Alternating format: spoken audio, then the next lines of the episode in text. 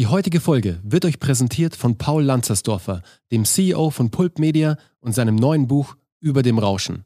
Paul Lanzersdorfer ist nicht nur der CEO der österreichischen Videomarketingagentur Pulp Media, sondern auch ein absoluter Experte im Bereich Content-Marketing und Online-Marketing-Strategie. So haben sich auch unsere Wege gekreuzt, da wir beide auf dem gleichen Spielfeld unterwegs sind.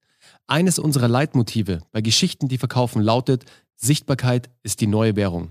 Als Content-Marketer und Storyteller verfolge ich Paul bereits seit längerer Zeit und habe mich mehr als gefreut, als er sein neues Buch Über dem Rauschen herausgebracht hat. Denn im ständigen Wettbewerb um Aufmerksamkeit da draußen im Markt darf ein Brand im Rauschen nicht versinken. Worum geht es in Pauls neuen Buch? Er spielt mit den uns allen bekannten Buzzwords des Online-Marketings mit Hilfe von Anekdoten und Background-Stories und baut hierbei sehr smart autobiografische Elemente ein.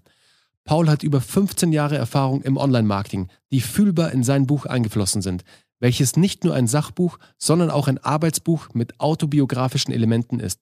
Das Ergebnis ist eine umfangreiche Strategie, die aus über 15 Jahren Erfahrung entstanden ist. Einen spannenden Ansatz von Paul finde ich, Workshops innerhalb der einzelnen Kapitel durchzuführen. Das heißt, sobald man mit einem Kapitel durch ist und die Theorie aufgesogen hat, direkt in die Praxis zur Anwendung zu kommen und dies auch für das eigene Projekt umzusetzen. Pauls Buch Über dem Rauschen ist somit interessant für alle, die sich für Marketing interessieren und diese Strategien in ihrem Unternehmen oder Projekt einsetzen möchten, egal ob Marketingleiter, Startup-Gründer oder Student. Das Buch kann ab sofort online oder auch in Buchhandlungen bestellt werden. Supportet gerne auch eure lokale Buchhandlung mit eurer Bestellung. Mehr Infos zu Pauls Buch Über dem Rauschen findest du auf überdemrauschen.com. Und jetzt viel Spaß bei der neuen Folge von Startup Hacks.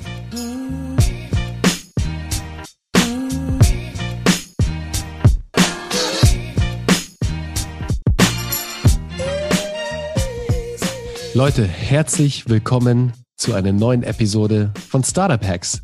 Ich habe euch heute jemanden mitgebracht, und zwar den Stefan Schneider von der TQ Group.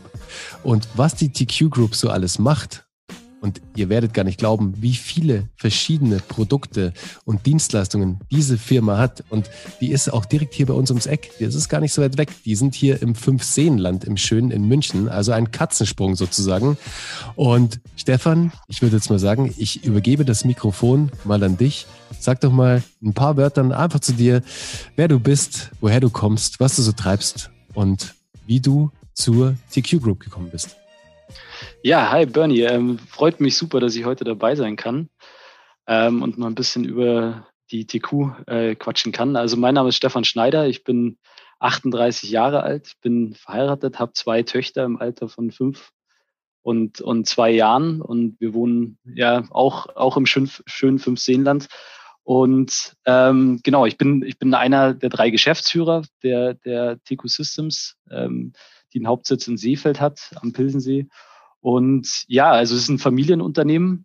TQ ist ein Familienunternehmen, 2 Familienunternehmen, gegründet von meinem Vater, dem Detlef Schneider, und seinem Partner, damaligen Werkstudent, dem Rüdiger Stahl, 1994, als Elektronikdienstleistungsunternehmen. Und ich bin zur TQ gekommen schon ganz früh. Also ich habe inoffiziell, ich glaube mit 11, das erste Mal bei TQ gearbeitet, damals noch bei uns zu Hause im Garten, wo wir dann Elektronikbauteile, falls die Kapazität eng geworden ist, ein paar Elektronikbauteile mitschneiden durften. Genau, habe dann, bis ich eigentlich 18, 19, 20 war, also Beginn Studium, meine Ferien eigentlich immer dort verbracht, habe wirklich von klein auf jede Abteilung durchgemacht, vor allem in der Produktion, kenne daher auch schon ganz viele Leute, seit ich eben dieses Alter habe, und war dann aber auch knapp 7 Jahre nicht im Unternehmen, habe also diverse andere Erfahrungen gesammelt, habe zwischenzeitlich Wirtschaftsingenieurwesen studiert, habe dann meine erste Arbeitsstelle im Bereich Medizintechnik angefangen, vor allem immer mit dem Fokus Produktion. Genau, und ich war 27, bin mir ziemlich ganz sicher, also vor gut 11 Jahren, bei TQ eingestiegen. Ja, mal mitten als es war eigentlich anfangs als Test gedacht. Genau, und jetzt bin ich seit mittlerweile 11 Jahren bei TQ, bin verantwortlich für die ganzen Produktionsstandorte, für unseren Geschäftsbereich Drives, und mir macht es super viel Spaß. Super cool, Stefan. Sag mal, was macht denn die TQ Group genau? Weil das ist ja tatsächlich eine Gruppe. Ihr habt ja sehr viele verschiedene einzelne Units bei euch und wahrscheinlich dir da draußen, lieber Zuhörer oder Zuhörerin, dir wird die TQ Group wahrscheinlich erstmal nichts sagen, weil TQ tatsächlich so einer von diesen Hidden Champions ist, von denen es ja wirklich eine Vielzahl in Deutschland gibt, die Bauteile produzieren, Produkte herstellen, die in anderen Produkten drin sind, in anderen großen Maschinen, die man wiederum aber kennt. Deswegen, Stefan, sag uns doch mal, was macht ihr genau bei TQ? Genau, also der Kern, warum uns auch keiner kennt, in erster Linie sind wir eigentlich Dienstleister. Das bedeutet, wir sind Elektronik, wir sind in der sogenannten EMS oder E²MS-Branche tätig. Das bedeutet Electronical Engineering and Manufacturing Service. Das bedeutet, wir sind Dienstleister für die Entwicklung, Produktion von elektronischen Systemen und Baugruppen. Um das konkreter zu machen, wir arbeiten beispielsweise für eine Firma im Bereich Luftfahrt, für die Firma Airbus. Das bedeutet, wenn man mal in irgendeinem der Flieger von Airbus gesessen ist, egal ob A318 bis A380 und dort das Licht über dem Sitz eingeschaltet hat, ist man schon mal mit Baugruppen von TQ in Berührung gekommen, weil wir die mitentwickelt haben und seit vielen Jahren bei uns produzieren. Das heißt, Kern ist immer die Elektronik. Das erweitert sich Schritt für Schritt auch um die Mechanik, also komplette Systeme.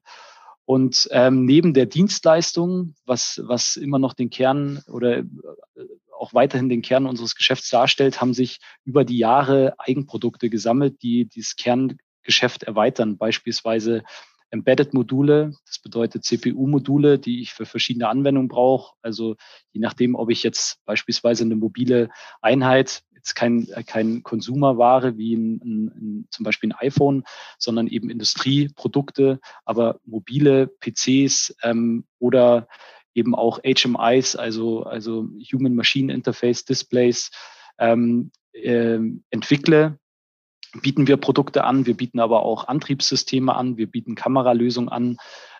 Also es bedeutet, in vielen Produkten steckt TQ drin, in viel mehr als man denkt, aber man sieht es nie auf dem Produkt drauf, weil wir es immer eine Kombination ist aus Dienstleistung und Eigenprodukten und am Ende immer unser Kunde derjenige ist, der die Produkte dann in den Markt bringt und der auch dann den Kontakt zu unserem Endkonsumenten hat. Verstehe. Schau mal, das mit Airbus, das wusste ich selbst noch nicht. Jetzt kennen wir uns echt schon eine Zeit lang und arbeiten ja auch zusammen, aber ja, dieses Beispiel mit Airbus und mit dem Licht kannte ich nicht. Deswegen, also habe ich auch schon sehr oft die TQ-Produkte genutzt, ohne es zu wissen sozusagen. Absolut. Also es ist wirklich so, dass wenn man weiß, was wir alles tun, dann ist es gerade, wenn man im industriellen Umfeld unterwegs ist, dann sehr oft mit uns in Berührung kommt. Beispielsweise ein anderer Kunde ist die Firma Rational aus Landsberg. Das sind Industrieöfen für Küchen, also für Profiküchen. Ja, und es ist so, wenn man, ja, ich weiß nicht, wer dann da draußen, der dazu hört, Kochsendungen schaut ab und zu und da sind irgendwo Profiküchen im Bild, dann sind das ganz, ganz oft Rational-Küchen. Das erkennt man gut an dem Logo der Firma Rational und auch für diese Firma produzieren wir schon seit Jahren. Also es gibt sehr viele Beispiele. Ich kann jetzt, glaube ich, nicht alle nennen, aber man kommt immer mal wieder mit TQ in Kontakt und meistens steht auch auf der Elektronikbaugruppe ein kleines TQ-Zeichen drauf, aber leider ist es natürlich immer verborgen hinter Gehäusen und Displays und so weiter. Deswegen kennt keiner das Logo und auch die Firma oder nur wenige. Okay.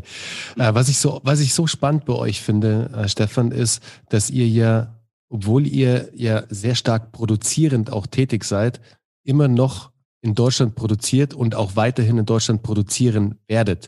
Und das Ganze, weil ihr jetzt schon auch, und das ist ja auch ein Teil eures Businesses, also auch ein Teil der TQ Group, euch stark auch auf das Thema Robotics spezialisiert habt, also auf das Thema Cobots.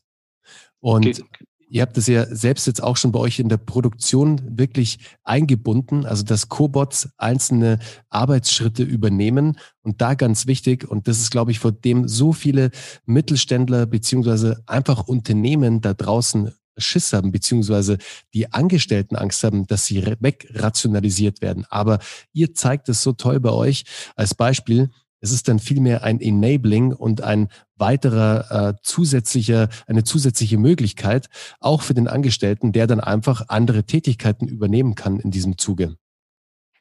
Genau, also wir sehen das Thema Robotik bei uns in der Fertigung in erster Linie nicht dazu zu rationalisieren und Mitarbeiter auszustellen, sondern wir haben, muss man wirklich sagen, das Luxusproblem ist nicht immer ein schönes Problem, aber es ist eigentlich ein Luxusproblem, dass wir hier mehr oder weniger Vollbeschäftigung haben in allen Standorten, an denen wir in Deutschland tätig sind. Und wir haben ja 90% aller Mitarbeiter in Deutschland in der Produktion, zum Beispiel hier in Seefeld, in Kempten oder auch im Oberland, also im Garmischer Landkreis.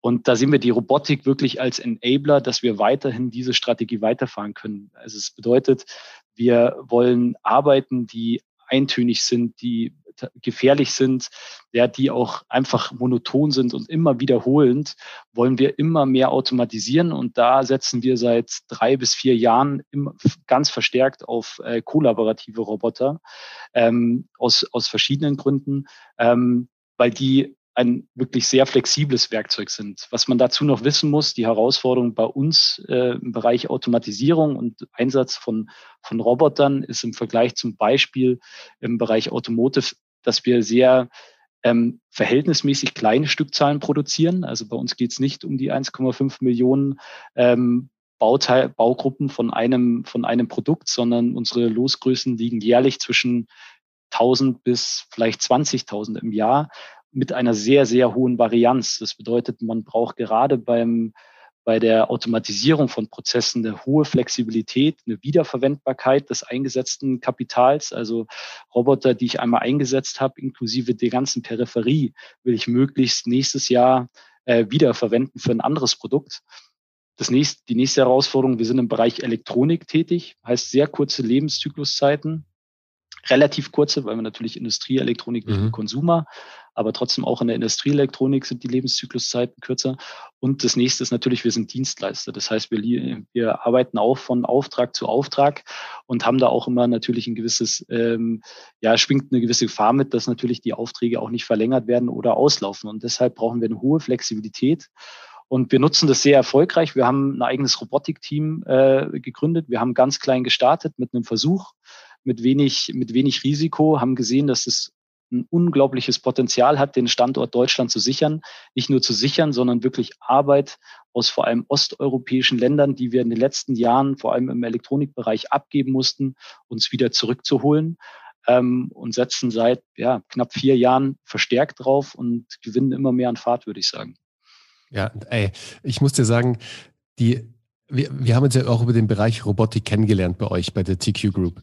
Und es war so cool zu starten und zu sehen, wie die Abteilung sich jetzt auch innerhalb kürzester Zeit weiterentwickelt hat und wie die gewachsen ist. Also das hat uns auch umgehauen, wie schnell das Ganze gegangen ist. Also klar, davor war natürlich eine extreme Aufbauarbeit und Pioniersarbeit wie immer. Aber trotzdem hat das Thema so Fahrt aufgenommen. Und das fand ich so cool, alleine auch wie einzelne Protagonisten bei euch die Themen LinkedIn zum Beispiel für sich entdeckt haben und da wirklich virale Clips mit den Robotern erstellt haben. Ich packe euch mal, liebe Zuhörer, dass ihr ein Vorstellungsbild habt von dem, was wir gerade reden, hier in die Shownotes rein. Dann könnt ihr euch mal das Video vom Robert anschauen. Ich glaube 2 oder 3 packe ich euch mal rein, die Highlights sozusagen. Es sind wirklich super coole Videos dabei, wie der Robert zum Beispiel den Roboter in der Küche einsetzt, ihn zum Tomatenschneiden verwendet oder mit ihm Chin-Chin macht und anstoßt oder wie er zusammen backt mit dem Roboter. Also wirklich crazy. Und die Dinger sind auch wirklich durch die Decke gegangen. Also was jetzt die Viralität angeht, der Clips, das fand ich wirklich super cool. Ich glaube, was alle da draußen kennen, und wenn man so an Roboter denkt, dann denkt man immer gleich an die Industrievariante sozusagen. Und selbst in der Industrievariante, bei den großen orangen Robotern, die da draußen in der Fertigung unterwegs sind, da steckt ja auch ein bisschen TQ drin, oder?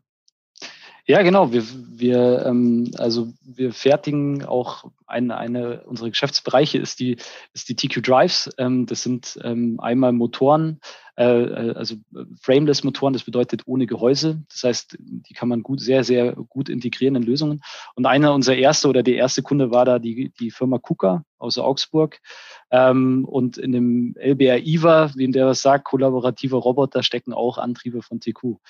Da sind wir auch super stolz drauf und ja, das ist ein ganz erfolgreiches Produkt. Und noch ganz kurz zu dem, was du gerade gesagt hast, absolut. Ich kann mich auch erinnern, wo wir gestartet sind und das so als kleine Idee, ich auf euch zugegangen bin und gesagt habe, hey, ich denke, wir könnten da viel mehr machen. Und dann mit Robert und Sören, denen habe ich die Idee erzählt und habe gesagt, wir könnten nochmal mit Bernie und Uwe einen Workshop machen zum Thema Content Marketing.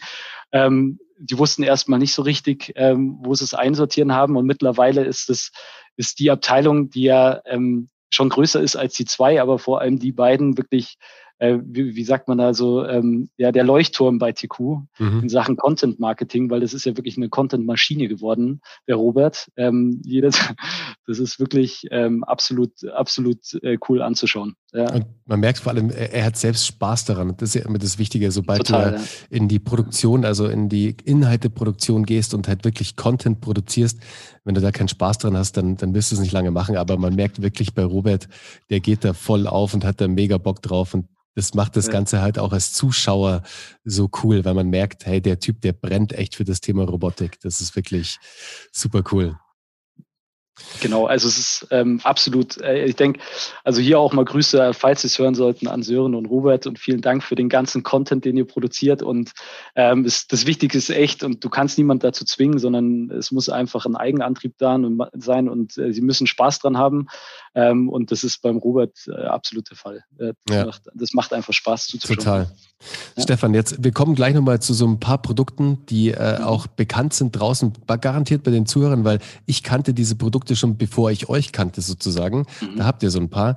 Mich würde jetzt mal was anderes interessieren und zwar jetzt auch ein bisschen dein Werdegang, weil ich kann mir vorstellen, also was man ja sehr oft jetzt auch, vor allem in den Medien ja auch gehört hat und was viele Mittelständler ja auch begleitet, ist das Thema Nachfolge. Also wirklich das Thema das Thema Übergabe der Firma in die nächste Generation.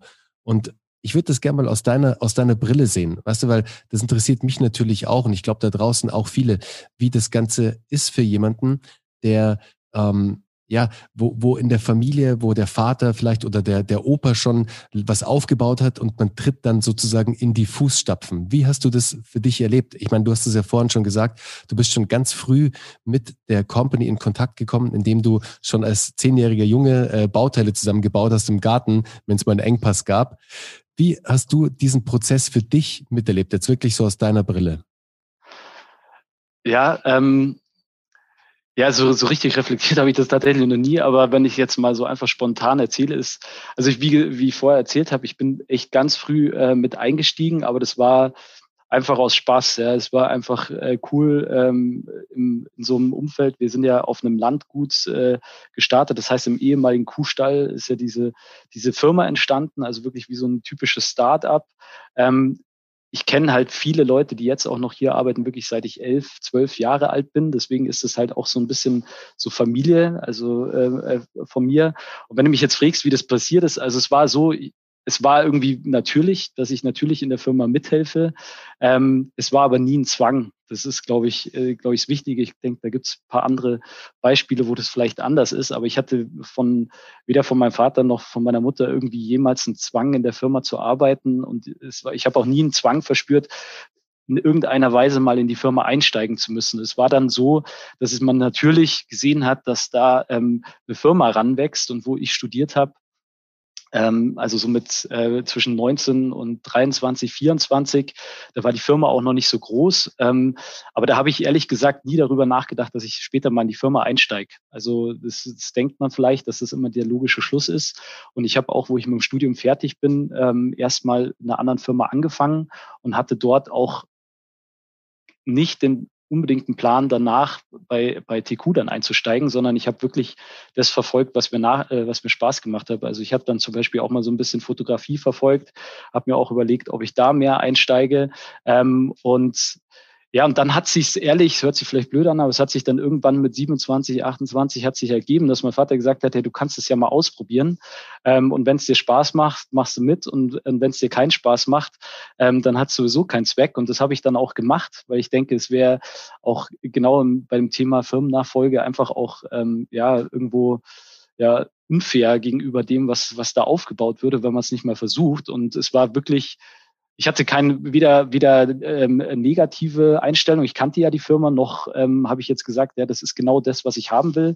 Ich bin in die Firma reingegangen. Von Anfang an war es so, dass mein Dad mir wirklich, sage ich jetzt mal, wirklich sehr viel Freiheiten gegeben hat. Also ich wurde weder kontrolliert noch irgendwie angewiesen, was ich zu tun habe. Genauso der Rüdiger, also der Partner von meinem Vater, mit dem er die Firma gegründet hat, der hat mich wirklich von Anfang an super unterstützt. Und was mir halt auch extrem geholfen hat, waren die ganzen Leute, die ich halt schon ewig kannte, ja, wo ich auch nicht wusste, wenn ich da jetzt in die Firma reinkomme und früher halt, sage ich jetzt mal, als Praktikant oder als der, 14-Jährige, der nur Blödsinn im Kopf hat, der da mitgearbeitet hat und auf einmal als jemand, der irgendwie Verantwortung tragen soll und den Leuten auch sagen soll, in welche Richtung wollen wir arbeiten, wie das dann ankommt. Und das war wirklich vom ersten Tag, habe ich da eigentlich von allen eine mega Unterstützung gespürt. Und es hat mir dann einfach einen wahnsinnigen Spaß gemacht. Ja, also das super Interessante ist einfach, dass wir im Dienstleistungsgeschäft, es ist ein unglaublich dynamisches Geschäft. Also es ist nicht so, dass das planbar ist auf 5, 10, 15 Jahre. Natürlich das ganz Grobe schon, aber nicht genau das Kundenspektrum, das Produktspektrum. Da kommt auch viel auf einen zu. Und dann ist einfach diese wahnsinnig unterschiedlichen Kunden, mit denen man zu tun hat, und auch die Zulieferer und das ganze Ökosystem um so ein Elektronikprodukt ist einfach extrem divers. Also man arbeitet halt mit sehr, sage ich jetzt mal, großen Firmen wie zum Beispiel Airbus zusammen, ja, was unglaublich reguliert ist und auch strukturiert ist, aber eben auch mit vielen Startups, ja, die weniger strukturiert sind und weniger reguliert, sondern einfach eine Idee haben und die einfach absolut verfolgen wollen und erfolgreich sein wollen. Und das hat mir wirklich vom ersten Tag an Spaß gemacht und deswegen bin ich jetzt dabei geblieben und weiß auch, dass es das ist, was ich machen will. Apropos Startups, Stefan, da bringst du mich gleich auf den nächsten Punkt. Sag mal, wie treibt ihr denn bei der TQ Group das Thema Innovation voran? Und ich weiß es ja schon, wie hochgradig innovativ ihr seid, aber wie schafft ihr das bei der TQ Group, die ja doch größer als ein Startup ist, sagen wir es mal so. Wie viele Mitarbeiter habt ihr jetzt genau? Wir sind jetzt circa 1700 Mitarbeiter. 1700 Leute, das muss man sich mal vorstellen. Wie schafft man es da wirklich so innovativ zu bleiben, wie ihr es seid? Also immer wieder neue Ansätze zu fahren, immer wieder neue Produkte auch zu entwickeln, auch innerhalb der Dienstleistung natürlich für den Kunden dann neue Produktkategorien auch herauszustampfen. Wie schafft ihr das? Wie organisiert ihr euch da auch? Und wie wichtig ist da dieses Denke wie ein Startup sozusagen, dieses Startup-Mindset, wie man es ja so nennt? Mhm. Also ich würde sagen, dass das Wichtigste an allem ist echt dieses unternehmerische Denken. Und was vielleicht auch wichtig ist, ist, dass wir halt finanziell wirklich eigenständig sind. Das heißt, wir sind nicht fremdfinanziert, wir sind keine Aktiengesellschaft, wir verfolgen keine kurzfristigen Shareholder-Value-Interessen oder sonstige Sachen, sondern wir denken wirklich langfristig. Und dadurch können wir auch Risiken eingehen, die vielleicht so die eine oder andere Firma nicht eingehen kann. Und es ist einfach so, wenn man mit Startups zusammenarbeitet, da funktioniert gerade im Hardware-Bereich, ist vielleicht noch was anderes wie im Software-Bereich, wo man sehr, sehr schnell auch kostengünstig Produkte testen kann und sehr schnell scheitert, ja, wie man so schön sagt. Ist es halt im Hardware-Bereich, wenn man scheitert, ist schon sehr viel Geld ausgegeben worden, würde ich jetzt mal sagen. Und wenn man da einfach dieses unternehmerische Denken hat und einfach begeistert ist von Unternehmungen und von Geschäftsideen und von neuen Produkten und von sich auch, ja, natürlich auch ein bisschen treiben lässt von gesellschaftlichen Trends, also das Thema Medizintechnik ist super wichtig für uns, das Thema Energietechnik, also nachhaltige Energie. Da haben wir Robotik ist super wichtig für uns. Und wenn wir da mit Kunden zusammenarbeiten, die da Visionen haben, wo sie hinwollen, die da ihre Produktidee treiben, dann können wir halt als Unternehmen oder da denken wir wirklich als Unternehmer und wollen sie unterstützen und blenden vielleicht auch am Anfang so das ein oder andere Manko aus, ja, aber das ist so das, wo wir dann oft ja auch erfolgreich sind. Also wir verfolgen Ideen nicht kurzfristig, sondern sehr langfristig. Und man fällt 2-3 Mal hin während so einer Geschäftsidee. Manchmal steht man nicht mehr auf, aber sehr oft auch doch. Und das ist dann erfolgreich. Und intern ist es halt so, also das ist so die Zusammenarbeit mit externen Firmen. Und intern ist es einfach so, dass wir uns ständig versuchen, die Dienstleistung, die wir unseren Kunden anbieten können, beziehungsweise die Basis, ja, das heißt Elektronik entwickeln, Elektronik produzieren, einfach immer überlegen, was können wir unseren Kunden an Dienstleistungen noch anbieten, um unseren Service einfach kompletter zu machen. Und das ist so die Innovation, die uns intern treibt. Das sind einmal Dinge, wir müssen uns natürlich mit neuen Technologien beschäftigen. Geht mehr vielleicht jetzt von Hardware weg in Richtung Software. Das heißt, das Thema auch Machine Learning, solche Dinge sind wahnsinnig wichtig. Und dann geht es aber auch im Bereich Hardware, Produktionsprozesse, Produktionstechnologien, aber eben auch solche Sachen wie zum Beispiel agiles Projektmanagement und so weiter. Und da geht es eigentlich im Kern immer darum, dass wir erfolgreich sein wollen, auch in Zukunft, dass wir unseren Kunden zuhören, sehen, wo sie vielleicht, die sagen einem nicht immer gleich, was sie jetzt gerne hätten, sondern man muss halt zuhören und sagen, wo sind sie nicht so zufrieden mit uns oder was hätten sie gerne noch gesehen, und das versuchen wir umzusetzen und unsere Dienstleistung zu erweitern. Das letzte Beispiel ist da, vielleicht wenn ich das noch ergänzen kann, ist beispielsweise das neue TQ-PCC, das ist das TQ Product Compliance Center. Das ist im Grunde so, dass man Elektronikprodukte ja, bevor sie dann in den Markt gebracht werden, eine komplette Zulassung, also beispielsweise Umwelteinflüsse, EMV, also elektromagnetische Verträglichkeit überprüfen müssen, bevor man da, sage ich jetzt mal, zum Beispiel den CE-Stempel draufhauen kann. Und diese Dienstleistung, die haben wir jetzt eben auch im Angebot. Das heißt, wir bieten unseren Kunden jetzt nicht nur die Entwicklung an, sondern wir bieten unseren Kunden jetzt auch an, dass sie halt wirklich ihre Produkte komplett zulassen können und in 92 Ländern der Welt diese Zulassung durchziehen können für unsere Kunden. Ja, super cool. Ich finde bei euch, bei TQ, Stefan, ich finde es so spannend, ihr quatscht nicht nur, weißt du, also ihr entwickelt dann nicht nur auch die Produkte natürlich für den Kunden, was natürlich der Kern ist, aber ihr wendet diese Produkte, die ihr selbst entwickelt habt, auch erstmal an und testet das Ganze und setzt dann einen kompletten Prozess dahinter, bis ihr dann quasi den nächsten Schritt geht. Und das finde ich so spannend bei euch. Und was mir da sofort wieder einfällt, ist A, wie ihr jetzt auch mit dem Thema Nachhaltigkeit umgeht, also dass ihr auch euren Mitarbeitern die Möglichkeit bietet, mit TQ-Technologie sozusagen ihre E-Mobility-Fahrzeuge vor der Tür auf dem Parkplatz aufzuladen. Finde ich mega. Ja, genau. Also ich glaube, wir müssen da noch sehr viel tun, aber wir wollen halt da auch, also ich glaube halt jetzt mal, da gibt es ja viel so, ich sage jetzt mal, Marketingaktivitäten, das nachhaltig wichtig ist. Und unabhängig davon, was wir schon tun oder was wir auch nicht tun, bin ich einfach wirklich privat, jetzt gar nicht als Geschäftsführer von TQ, sondern privat davon überzeugt, dass in den nächsten 10 Jahren einfach das unglaublich wichtig ist, dass wir alle unser Mindset dahin bewegen und dass wir einfach an dem Thema Nachhaltigkeit viel mehr arbeiten. Ja, und da gehören solche Sachen dazu, dass man natürlich Ladesäulen anbietet. Also E-Autos ist so, da wird ja auch noch gestritten, ist das jetzt wirklich sauberer oder nicht sauberer? Ich denke schon, dass das der richtige Weg ist, dass man in die E-Mobilität geht, weil sonst hat man nie eine Chance, wenn man immer beim Verbrenner bleibt, oder wird zumindest schwieriger. Ich denke halt, das Thema Nachhaltigkeit ist gesellschaftlich und auch in der Wirtschaft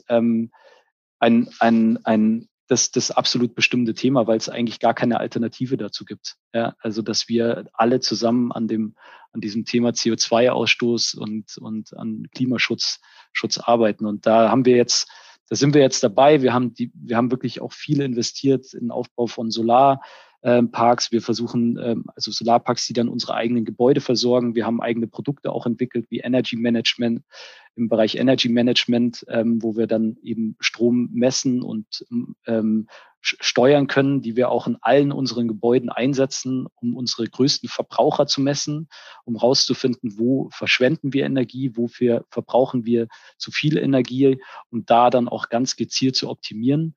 Aber das sind alles nur so wirklich Einzelprojekte, und das wollen wir in den nächsten 5 Jahren zu einem richtigen ja, zu einer Roadmap zusammenfassen. Und unser erster Schritt wird sein, oder unser erstes Ziel, was wir uns gesetzt haben, was wirklich schon mal sehr anspruchsvoll ist. Aber das Mindeste, was jeder machen sollte, ist, dass wir einfach bilanziell, das heißt alles, was wir im eigenen Tun bewirken können, bilanziell unseren CO2-Ausstoß oder CO2-neutral werden. Ja. Also wäre ich jetzt Ingenieur und ich würde da zuhören, dann würde ich definitiv mal dem Stefan Schneider auf LinkedIn schreiben und ihn fragen, ob er noch einen Job für mich hätte. Ja, absolut, da freuen wir uns über jeden, also jeder kann mir auf LinkedIn schreiben, freue ich mich über jede Anschrift und jede Bewerbung, jederzeit gerne. Also definitiv, schaut euch die TQ Group mal an, also tq-group.com, ihr werdet sehen, da passiert wirklich viel. Und das eine Produkt, von dem ich vorhin gesprochen habe, Stefan, ist das Mellow Board. Und ich habe mich tatsächlich damals, ich glaube, es ist 4 oder 5 Jahre her, da wollte ich mir eigentlich ein Boosted Board kaufen, oder vor 4 Jahren, und habe mich natürlich dann mit dem ganzen Markt auseinandergesetzt und mir war komplett bewusst so, ey, das ist ein bisschen risky, das Thema, weil so ganz zugelassen war es zu dem Zeitpunkt noch nicht, ist es ja, glaube ich, heute immer noch nicht. Aber bis ich dann rausgefunden habe, dass ihr ja mit Mellow Board oder dass ihr da sehr stark verbandelt wart sozusagen. Kannst du uns da ein bisschen was drüber erzählen? Wie kam es dazu? Wie war die Story dann auch von Mellow Board? Und wie ging es dann vor allem mit der Firma auch so ein bisschen weiter? Weil das war ja wirklich alles tricky, was das komplette Gesetz auch angeht, was E-Skateboards auf der Straße zu suchen haben oder auch nicht. Das wäre ganz interessant. Mhm.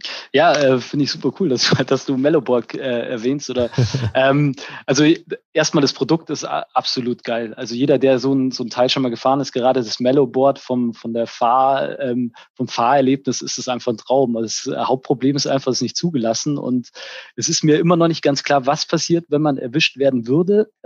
Ich weiß aber, dass man zum Beispiel, ich wohne ja auch in München, oder habe in München gewohnt, dass da die Polizei schon richtig drauf schaut. Aber es absolut, ist einfach so, ja. Und es ist halt so, dass man wahrscheinlich den Führerschein los hat. Deswegen will ich das auch gar nicht jetzt promoten. Jeder soll ein Mellowboard fahren. Aber jeder, der schon mal gefahren ist, es ist einfach ein geiles Erlebnis. Und wie ist dazu gekommen?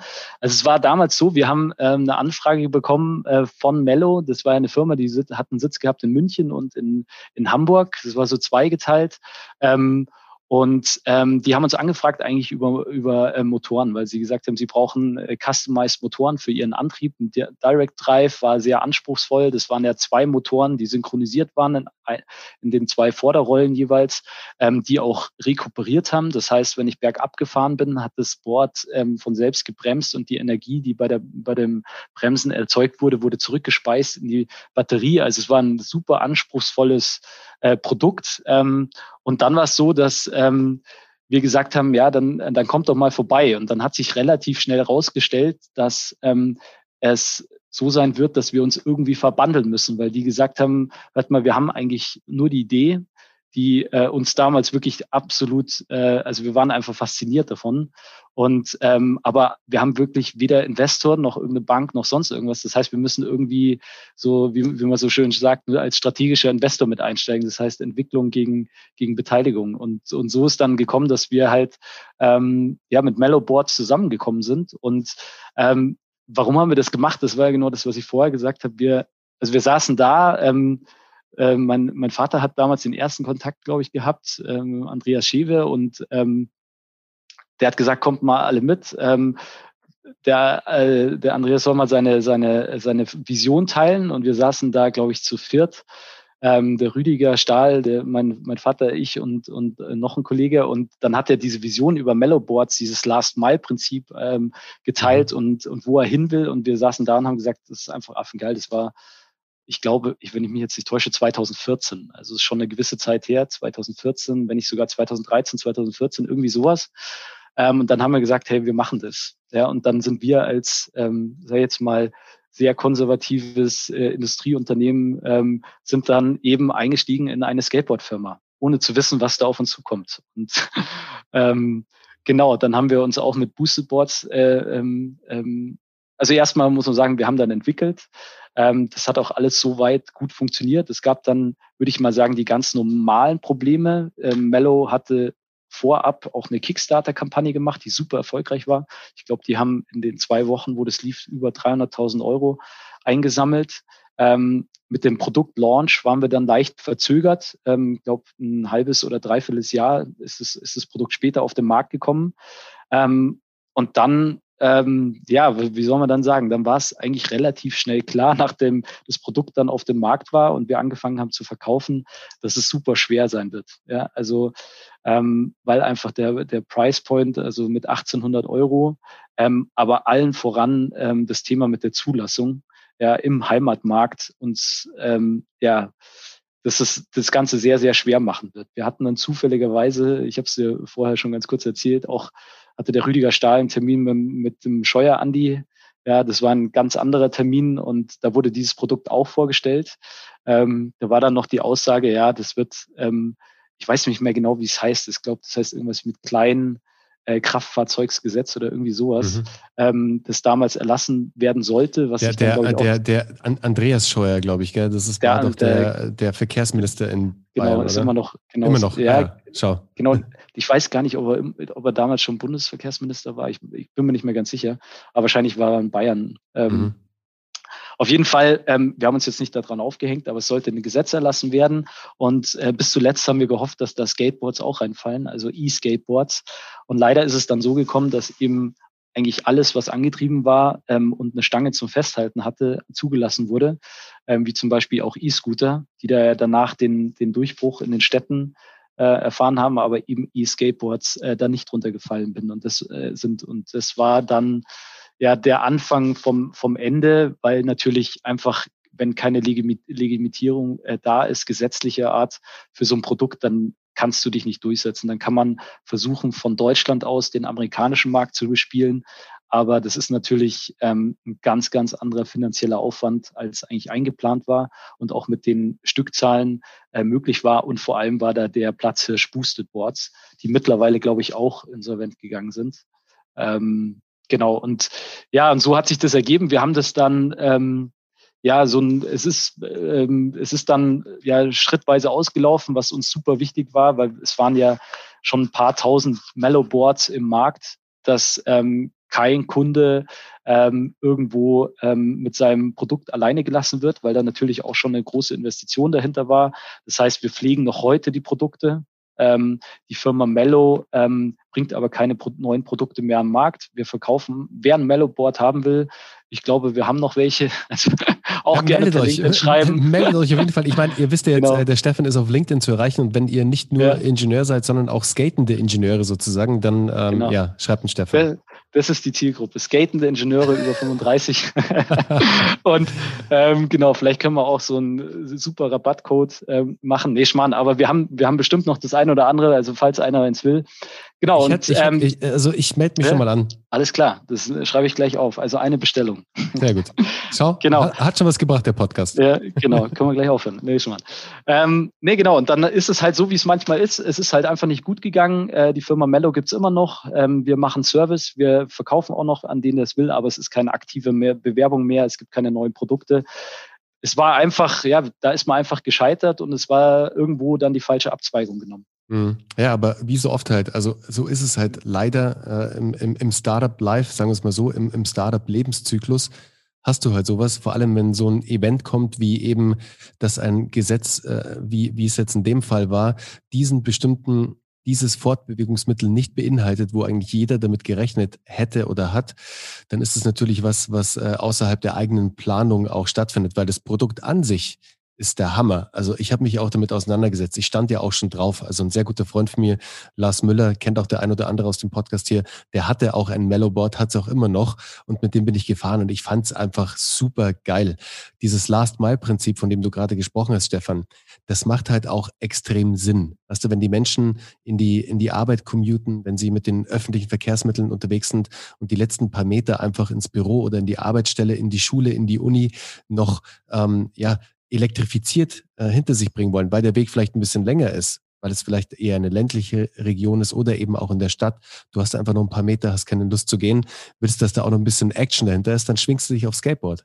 Es ist schade, dass es so gekommen ist, weil das Produkt an sich und die Vision auch, die der Gründer hatte, genial war und auch noch immer genial ist. Es hat halt leider andere Umstände haben halt dazu geführt, dass es dann nicht so kommen sollte. Und so ist es halt, leider muss man sagen, passiert sowas halt des Öfteren, vor allem halt, wenn man in einem sehr innovativen Space unterwegs ist. Absolut. Also ich kann das nur unterstreichen. Das Produkt ist selbst für Nicht-Skater, also ich habe es tatsächlich ein paar Mal bin ich inoffiziell damit gefahren, natürlich in München zum Bäcker, und es ist einfach so ein unglaubliches Gefühl von Freiheit, wenn man da, es gab ja den, wie hieß er nochmal, Mellow, ich glaube es hieß Mellow Mode, das heißt man hat einmal gepusht oder zweimal hatte eine gewisse Geschwindigkeit und das Board hat automatisch diese Geschwindigkeit gehalten und man ist wirklich so die, ich bin Frühaufsteher, ich bin immer zu dem Bäcker, der eben schon um 6:30 aufgemacht hat, gefahren am Samstag. Und wenn man dann, weiß nicht, so 500, 600 Meter so eine Straße lang cruist und kein Auto, das ist ein unglaubliches Gefühl von Freiheit. Also das Produkt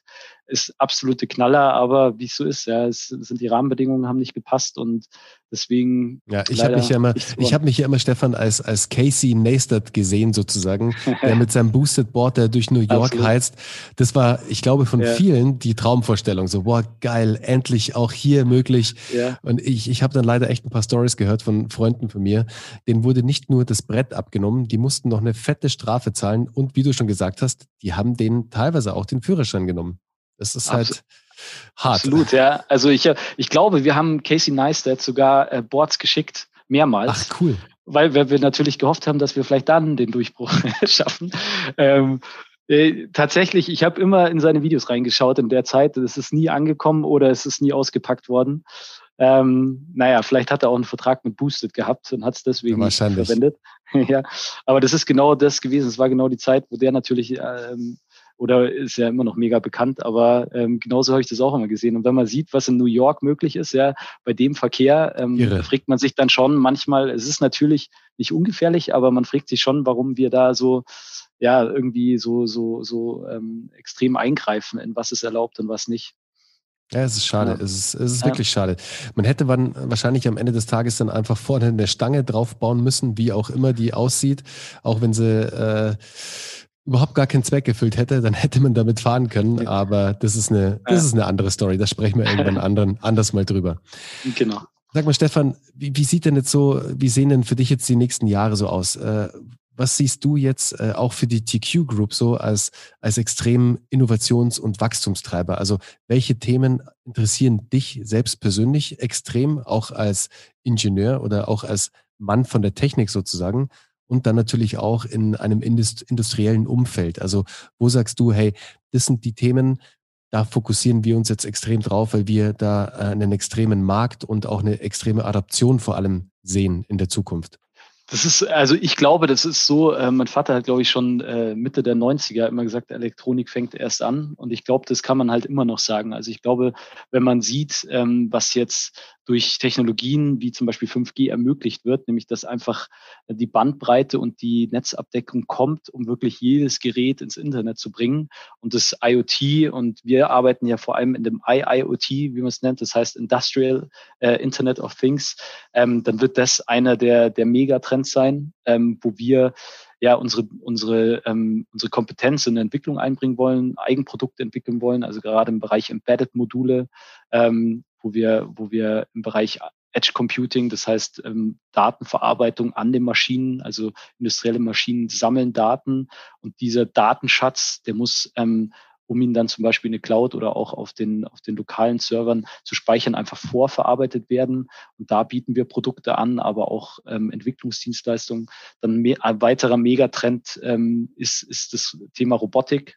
Also ich glaube ehrlich, das fängt jetzt erst an, vor allem in Kombination mit künstlicher Intelligenz, also wo man dann den Software-Part, Regelungstechnik zusammenbringt mit wirklich physischer Interaktion in der Umwelt. Ja, da sind die Cobots, die man jetzt in der Industrie verwendet, nur der Anfang. Das wird aber Einzug halten aus meiner Sicht in den nächsten 5 bis 10 Jahren wirklich in unser aller Alltagsleben. Das ist ein absoluter Megatrend und dann sehe ich halt einfach noch das Thema Nachhaltigkeit, Klimaschutz, saubere Energien, E-Mobilität. Das sind so die Megatrends, wo ich glaube, dass wir mit unseren Dienstleistungen als auch Produkten einfach super gut aufgestellt sind. Und was als Ergänzung einfach immer wichtiger wird, ist das ganze Thema Software, wenn man es so nennen will. Ja? Also Software ist ja wirklich ein ganz, ganz großes Wort, aber es geht halt los von der wirklich hardwarenahen Software zu Applikationssoftware, die wirklich auf den User zugeschnitten ist. Also dieses Thema UX-Design, dass man halt wirklich an einem Workflow von einem Nutzer Software aufbaut und nicht rein technisch gesehen, was muss ich tun? Und dann halt vor allem das Thema Data Science, also und auch natürlich weitergehend Machine Learning, also die Kompetenz dahinter wird auch super, super wichtig werden in Verbindung mit Hardware. Ja. Und das ist so der Trend, wo ich glaube, es hingeht. Und ich glaube einfach, da sind wir super gut aufgestellt, haben da noch viele Sachen, die wir vielleicht auch noch nicht können, haben uns aber auf jeden Fall schon mal einen Plan zurechtgelegt. Und ich bin einfach mega gespannt, was so die nächsten, also ich glaube einfach, dieses Jahrzehnt ist so, oder vielleicht auch die nächsten 15 Jahre ist in Sachen Technologien einfach unglaublich spannend, weil so viele große Technologien, die wirklich das Alltagsleben komplett verändern können, glaube ich, selten auf einmal reif geworden sind. Hey, spannend, Stefan. Danke dafür für deine Einschätzung auch so, was die Trends jetzt sind, technologisch, die jetzt kommen, auch mit denen ihr euch gerade auseinandersetzt, du vor allem auseinandersetzt. Und wenn du da draußen tiefer in das TQ-Universum mal einsteigen möchtest, dann findest du die Kollegen wirklich auf fast allen gängigen Plattformen. Du kannst auf YouTube nach der TQ Group suchen, da findest du einen Haufen Clips zu den einzelnen Produkten, auch zur Company, da siehst du auch bestimmt das ein oder andere Mal den Stefan. Dann natürlich auf LinkedIn, wie gesagt, also wenn du ein skatender Ingenieur sein solltest, melde dich auf jeden Fall bei Stefan. Wenn du nicht skaten kannst, dann hast du schon weniger Chancen, aber TQ ist auch immer auf der Suche nach spannenden, kreativen Köpfen in der Entwicklung. Ich glaube, da darfst du dich auf jeden Fall auch mal beim Stefan melden. Und ansonsten einfach mal auch den Company-Account bei LinkedIn abchecken. Da werden immer extrem spannende Posts veröffentlicht. Stefan, ich bedanke mich für deine Zeit. Es hat mir extrem viel Spaß gemacht und ich bin wirklich happy, über den Podcast jetzt noch tiefer einsteigen zu dürfen oder eingestiegen haben zu, wie sagt man? Eingestiegen? Egal, ist kein Deutsch-Podcast. Eingestiegen zu sein, siehst du, ist kein Deutsch-Podcast. Ist ja ein Startup-Podcast. Wir sprechen eigentlich nur Englisch, deswegen nicht mal. Hey, also, vielen Dank für deine Zeit und ich würde sagen, bis bald. Ja, vielen Dank.